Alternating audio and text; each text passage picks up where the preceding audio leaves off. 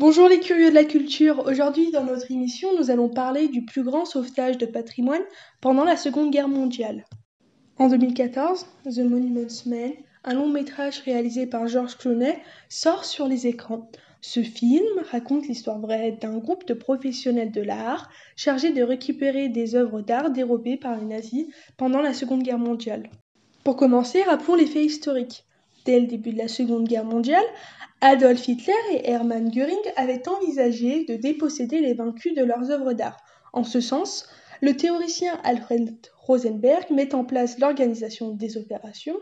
La spoliation d'œuvres d'art a ainsi débuté en Allemagne dès 1933 avec la confiscation des collections privées des Juifs et s'est ensuite étendue dans toute l'Europe au fur et à mesure de l'avancée de l'armée du Troisième Reich. Pour justifier ces pillages organisés, les, nazis évoquent le Kunstschutz. C'est un principe selon lequel le patrimoine artistique doit être préservé en temps de guerre. Or, le pillage des Juifs a commencé dès 1933 afin d'approvisionner le Führer Museum et la collection personnelle d'Hermann Göring. De 1939 à la fin de la guerre, les nazis procèdent méthodiquement au pillage des collections privées et publiques. Si la Sonderhoftragdienst était chargée de réunir les œuvres de la future collection du musée d'Hitler, le Führer Museum, l'Einsatzstab-Reichsteister Rosenberg, c'est l'ERRR, travaillait pour Göring. D'autres équipes nazies étaient installées en France, aux Pays-Bas et en Belgique pour vider les maisons et appartements de juifs de leur contenu. Rien qu'à Paris, près de 38 000 appartements de juifs ont été pillés. On peut prendre l'exemple de l'œuvre L'astronome de Vermeer volé à Édouard de Rothschild en 1940. De plus, les nazis distinguaient les œuvres qualifiées d'art véritable, c'est celles qu'ils volaient, et d'art dégénéré, c'est celles qu'ils brûlaient. Les historiens estiment que près de 400 000 œuvres d'art avaient été volées par, les nazis au cours de la Seconde Guerre mondiale. Alors, euh, plusieurs missions de sauvetage ont été mises en place, notamment notre fameuse Monuments Fine Arts and Archives Program, aussi connue euh, sous le nom de Monuments Men.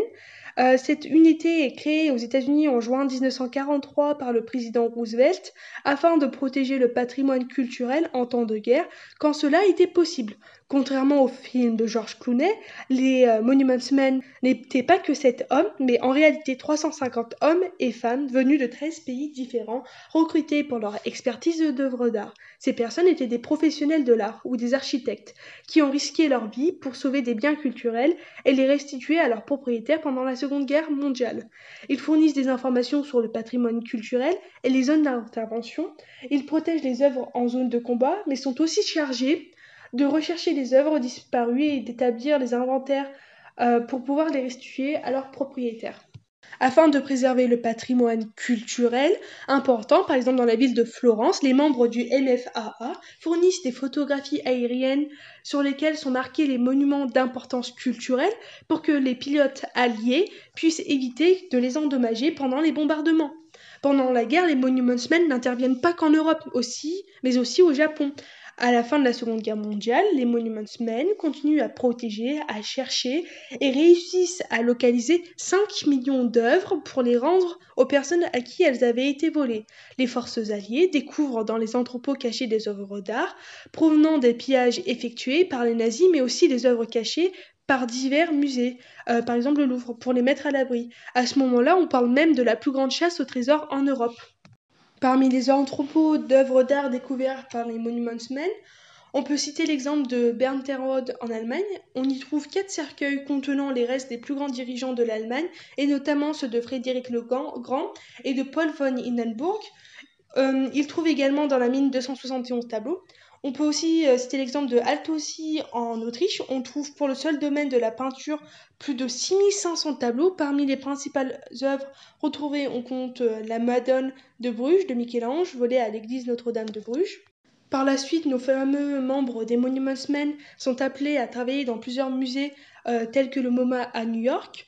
bien que les Monuments Men n'ont pas retrouvé toutes les œuvres volées par les nazis, au XXIe siècle, on en retrouve toujours. Récemment, en 2012, à l'occasion d'une opération des douanes, les autorités ont découvert la collection de plus de 1500 œuvres cachées euh, depuis euh, des décennies par Cornelius Kurlit.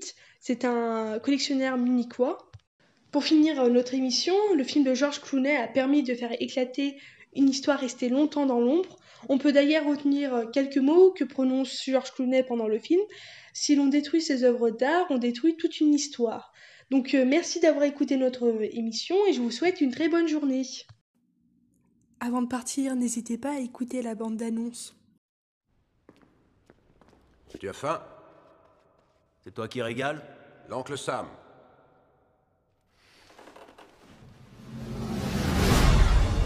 Monsieur le Président, ce tournant décisif de la guerre est aussi le plus dangereux pour tous ces trésors qui sont le patrimoine de l'humanité. Les nazis volent des œuvres à Varsovie, Amsterdam, Paris. Je dois constituer une équipe pour sauver ce qui peut l'être et retrouver ce qui a disparu. Les Monuments Men. Signé par Roosevelt. Vous êtes combien? Pour l'instant, 6. Seigneur. Avec toi, on sera 7. Tu n'as pas passé l'âge? Si. On vous a choisi parce qu'on a besoin de vos connaissances et de vos compétences. Bienvenue à la guerre, sergent. Bigre. On fait nos classes en Angleterre. Nos classes? Eh ben, Je crois que je vais rester là. Nous avons pour mission de retrouver et de protéger plus de 5 millions de pièces de collection et d'œuvres d'art volées. Voici la maquette du projet de musée du Führer. Ce sera l'un des plus grands du monde. il lui faut des œuvres pour le remplir. C'est pour ça qu'il n'a pas bombardé Paris. Il a bombardé Londres. C'est ce que je dis, oui. Vous n'aurez aucun matériel, lieutenant, aucun matériel et aucun effectif.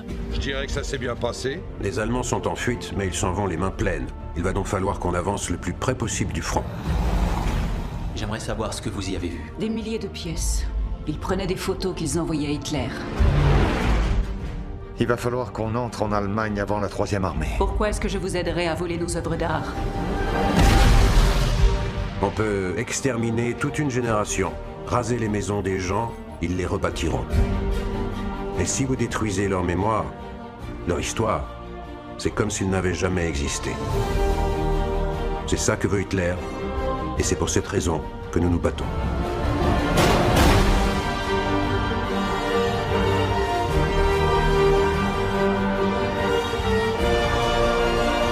C'est un ordre signé par Hitler. Il stipule que s'il meurt ou si le Reich est vaincu, ils doivent tout détruire.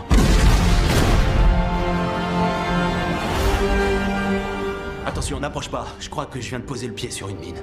Pourquoi t'as fait ça Qu'est-ce qui se passe Apparemment, le lieutenant a mis le pied sur une mine. Pourquoi t'as fait ça Vous avez vraiment passé trop de temps ensemble.